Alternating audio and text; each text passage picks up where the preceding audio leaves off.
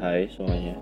Jadi sekarang itu Jumat tanggal 9 Oktober 2020.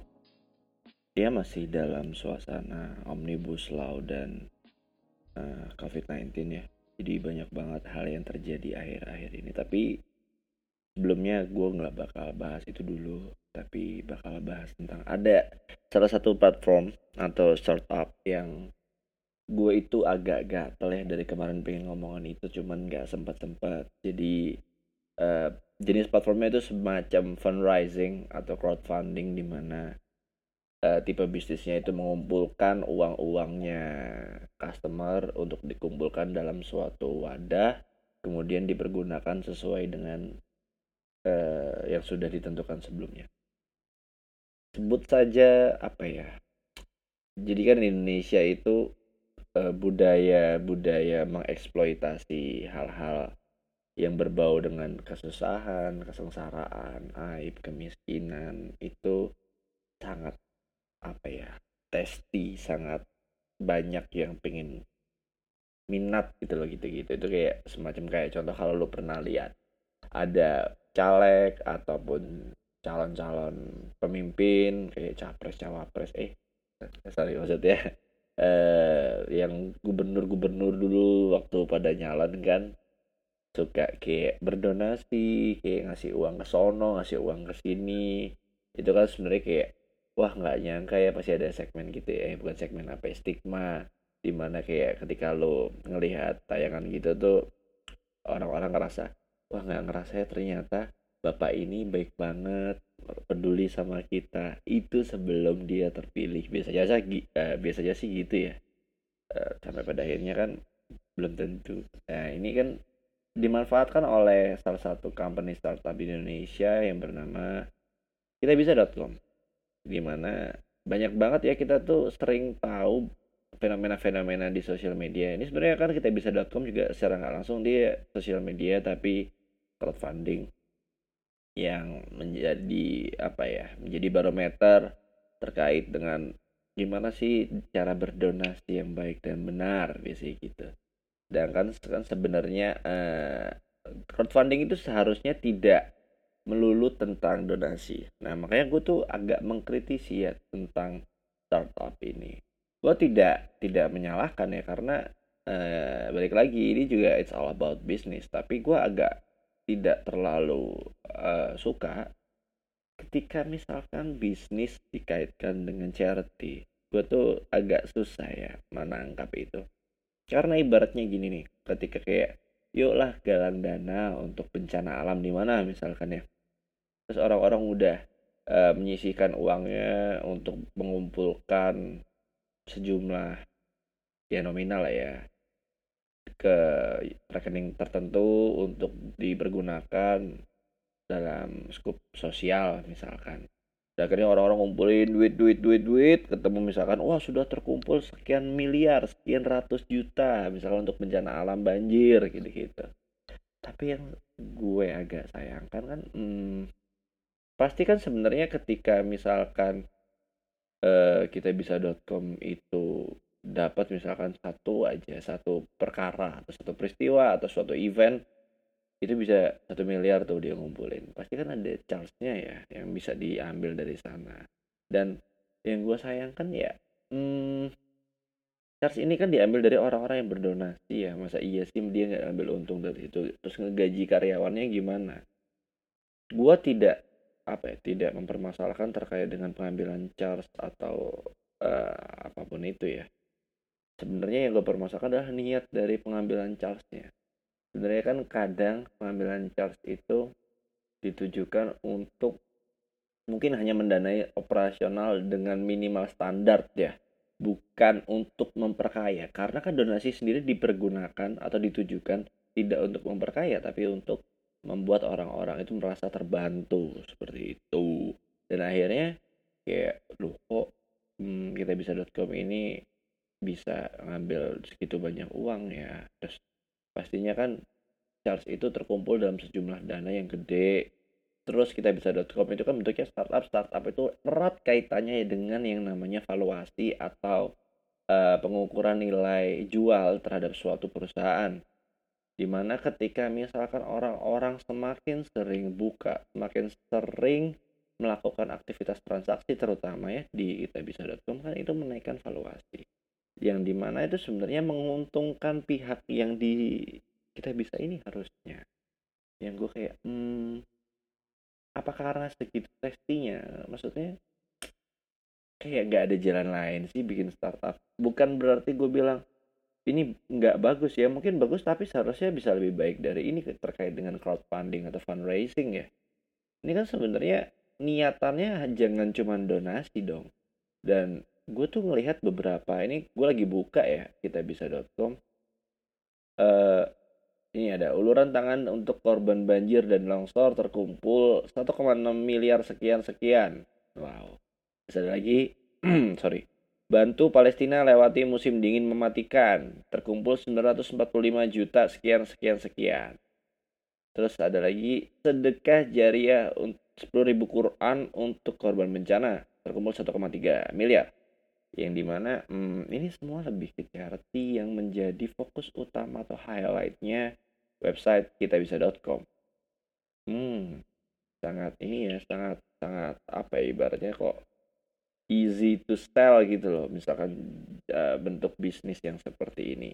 Dan publikasinya banyak banget ya, karena karena ini gue pernah bahas di episode berapa ya, lupa gue, episode 4 kali ya, tentang hmm, apa ya, banyak acara TV pada masa itu yang menurut gue pribadi dia uh, menjual tentang kemiskinan, kesusahan orang yang gue kayak ah sudahlah gitu loh kayak terus kayak orang-orang tuh jadi share-nya ratingnya tinggi dan balik lagi it's just business it's not pure charity gitu loh. Itu nggak pure donasi nggak pure tentang sukarela tentang sumbangan nggak pure kayak gitu. Dan dan pertimbangannya panjang dan pertanyaan gue adalah kita bisa.com ini kan juga suatu bentuk perusahaan profit ya, bukan non profit.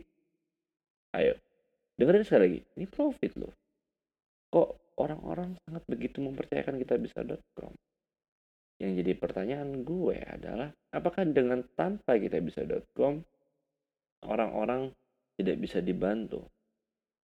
Mungkin bisa dibilang terbantu ya, karena kita bisa.com karena kita tahu oh kita harus menyumbang di mana nyumbang nih kita harus nyumbang dananya di mana gitu gitu. Kalau dulu kan biasanya jalinan kasih yang biasanya sorry ya banyak uh, teman-teman kita yang kekurangan secara fisik. Contoh kayak bibir sumbing yang kekurangan fisik lainnya cacat-cacat itu sering dieksploitasi di TV yang gue kayak hmm sepertinya ini adalah bumbu-bumbu penyedap dalam suatu acara pada waktu itu sama halnya dengan startup. Kalau memang harusnya ini cuma sekedar bumbu penyedap, kenapa yang gue lihat di kitabisa.com itu isinya tentang kasihan, kasihan, kasihan, dan kasihan. Ya seakan-akan Indonesia itu isinya orang yang perlu dikasihan, yang tidak punya spirit berjuang, tidak punya kemampuan berusaha. Dan apakah memang karena pemerintah kita yang sangat tidak menjembatani orang-orang ini? Bukannya ada BPJS, hmm Dan kalau sekarang-sekarang ini bukannya ada bansos atau BLT yang membantu teman-teman kita atau sanak saudara kita yang memang kekurangan secara finansial karena COVID-19. Kok masih banyak banget ya yang kayak gini-gini? Dan pertanyaan gue terakhir sama kita bisa.com ini adalah bukan terakhir sih masih banyak sebenarnya tapi ya ditahan-tahan lah ya uh, penyaluran uangnya seperti apa? Karena gue pernah baca ada berita ada orang yang memakai jasa kita bisa.com untuk dengan ah ini gue nggak clear ya uh, donasinya untuk apa mungkin karena istrinya sakit atau apa gitu ternyata dari uh, total dana yang diberikan dia bisa mengambil senilai 200 juta rupiah uh, karena kan charge-nya 5% mungkin ya tak kali aja 105% dibagi 100 eh sorry uh, uh, 100 kali dibagi 95 dikali 200 juta. Nah itu total total sumbangannya. Dan akhirnya ternyata dari dana tersebut dipergunakan sama bapak ini untuk membeli Fortuner dan iPhone 7 pada tahun itu ya. Ini 2017 berarti kan tidak ada pengawasan terkait ini. Kalau ditanya oh tapi sekarang sekarang ini nggak ada? Feeling gue masih ada. Tapi mungkin karena media sudah dikontrol kalau misalkan suatu corporate ini buat yang belum tahu nggak ada media kontrolnya bahaya juga ya karena terkait dengan nama baik segala macam. Pasti kan kita sebagai corporate biasanya kalau di dulu kerja gue di BUMN ada namanya corporate secretary yang biasanya uh, berhubungan langsung dengan media kayak berita ini ditayangin gak ya? Itu dibayar gitu kalau supaya nggak ditayangin. Kalau misalkan beritanya tentang keburukan kayak gitu gitu nah ini kan sebenarnya tidak ada pengawasan ya sebenarnya. Oh duitnya buat apa? Gitu gitu yang gue kayak menyayangkan sekali. Dan kalau dibilang pertanggungjawabannya nanti kan uh, kita bisa laporkan. Oke okay, dilaporkan.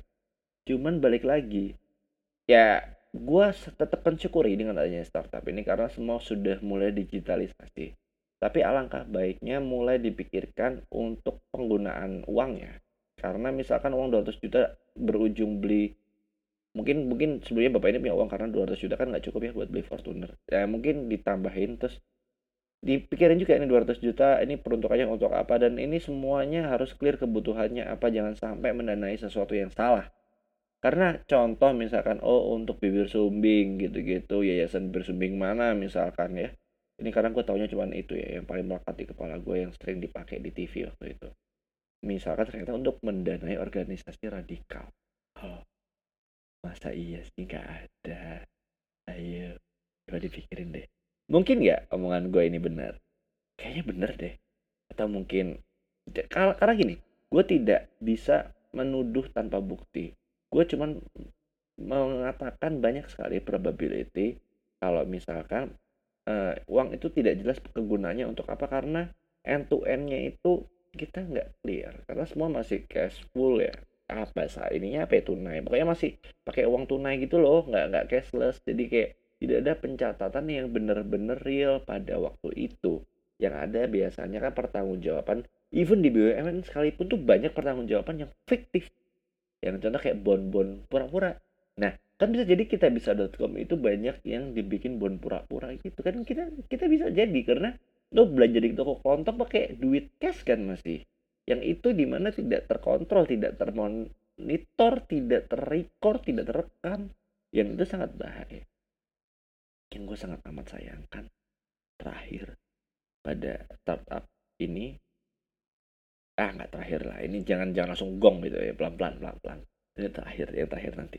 Ini mungkin ya salah satunya adalah eh, kenapa peruntukannya hanya untuk kasihan kasihan inilah gitu loh kayak semuanya tentang balita anak sakit bantuan medis padahal sebenarnya kan gue tuh sebenarnya masih salut sampai sekarang ada namanya startup ya meskipun nggak salut-salut banget biasa aja cuman masih mendingan lah ya ada namanya uh, Bizier. Bizier itu adalah uh, apa ya?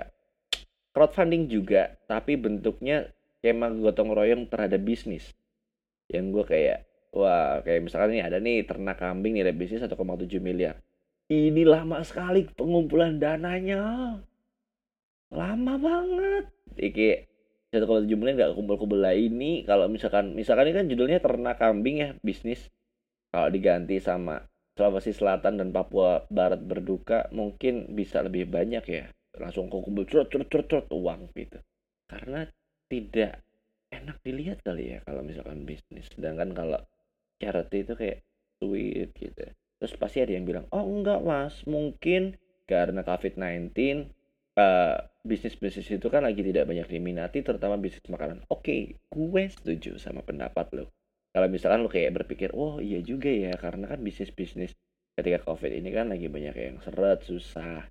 Jadi orang-orang itu takut untuk menginvestkan uangnya ke sana. Karena returnnya bisa jadi akan mundur ataupun nggak tahu kapan atau bisa jadi bangkrut setuju setuju banget. Tapi pertanyaan gue adalah kenapa segitu cepatnya kalau misalkan terkait dengan eksploitasi kesusahan atau apa ya hmm, musibah? Itu kenapa? Karena dulu tuh setahu gue di BUMN gue sebelumnya itu kalau misalkan uh, apa ya ada budget humas budget humas bos-bos itu nggak ter ini nggak ada auditnya tau. Misalkan ada satu bos ya budget humasnya satu miliar. Itu nggak ditanyain tahu satu miliarnya buat apa. Beneran. Mungkin pertanyaan jawabnya kayak ya bon-bon gitu yang bon-bon bikin-bikin gitu loh. Ya nggak sampai di di cross check langsung satu miliar buat apa. Yang mungkin adalah ketika itu dipertanggungjawabkan dalam rupa charity. Bisa jadi kan orang itu tidak akan bersuuzon atau berpikiran negatif pasti akan kusnuzon nah ini gue katolik padahal tahu ya gitu gitu kan mantap kan. Jadi kayak orang-orang tuh kayak berpikir positif terus positif positif gitu ya. Wah ini kita harus membantu bencana alam. Oh kita harus membantu saudara-saudara kita yang mengalami uh, COVID-19 misalnya kayak wah semuanya kayak langsung berlapang dada dan ikhlas melihat uang-uang itu dipergunakan. Padahal pertanggungjawabannya kita nggak tahu balik lagi yang Fortuner tadi. Misalkan ada kasus ini gue mensimulasikan. Ada uh, A dan B. Ini dua manusia berbeda A dan B. Kayak si B membuat uh, ya kayak tadi yang uluran tangan korban gitu gitulah ya untuk untuk charity untuk crowdfunding. Yang A memang kenal sama yang B tapi yang A punya uang. Terus tiba-tiba kayak eh bro bikinin dong ini untuk misalkan di mana gitu. Oh, oke oke bos. Tapi lu nama lu udah oke okay kan di kita bisa.com oh, udah oke okay, udah oke. Okay. misal ini misal. Gue nggak ngerti secara mendalam karena kan siapa tahu di dalamnya ada anti fraud segala macam cuman gue berandai-andai. Nah terus ada yang kayak mau nggak ngasih ini? Gue nih kayaknya gue harus ini nih ngambilin duit kantor. Satu miliar nih satu miliar. Boleh dong kasih kasih. Bikinin apa gitu event beda-beda kayak charity covid di mana di mana di mana di mana untuk membantu sekolah di mana misalkan gitu-gitu kan sangat sangat mencerahkan mata ya biasanya kayak tidak akan curiga gitu-gitu ya kayak terus akhirnya dikasih lah uang-uang itu padahal akhirnya si A dan B berkonsinyasi bersekongkol untuk ngobrol oke okay, dari total 100 miliar ini buat lo 20 30% buat gue sisanya. Oke, Bos? Siap, Bro. Thank you, Bro. Ya udah, gue 30% berarti dari 100 miliar, let's say gue 30 miliar, lu 70 miliar kan? Gitu kan maksudnya. Misal. Dan ini gue nggak tahu karena sekali lagi, ini dari sebanyak ini uang dananya dari mana? Kayak cepet banget, gila, Bro. Ini gini, kan orang-orang bilang Indonesia lagi susah, Indonesia lagi covid. Kok ini kita bisa.com juga tapi tapi gue nggak bilang kita bisa .com naik waktu covid ya nggak juga tapi pastinya nggak turun-turun banget kayak bisnis makanan atau segala macam tipe atau kategori bisnis lainnya yang memang terdampak banget ya. Gue yakin ini juga nggak turun-turun banget karena COVID-19 kan banyak banget ya kayak yayasan A, yayasan B, yayasan C. Dan memang ada centang verifikasi tapi kan verifikasi secara internal dan pertanggungjawabannya gue nggak nggak yakin. Ada aja lah maksudnya ada aja celah kalau misalkan ngomong kriminalitas tuh ada aja celah yang gue sayangin tadi kan ini sebenarnya kombinasi yang sangat-sangat buruk ya. Kenapa yang di highlight cuman ini? Kenapa kok tidak membantu kayak ekonomi kerakyatan? Misalkan orang dibantu usaha bangkit dari keterpurukan. Ini sih semua charity semua. Coba bayangin ya kemanusiaan rumah ibadah kegiatan sosial zakat bantuan pendidikan infrastruktur umum pelari baik. Hmm, apa sih? Ngerti gue maksudnya? Apa sih uh, karya kreatif. Nah ini misalkan ada total 1 2 3 uh, total ada 15 kategori. Dari 15 kategori yang digunakan untuk produktif dari crowdfunding itu hanya cuma satu. Karya kreatif dan modal usaha. Ini gue sedih loh.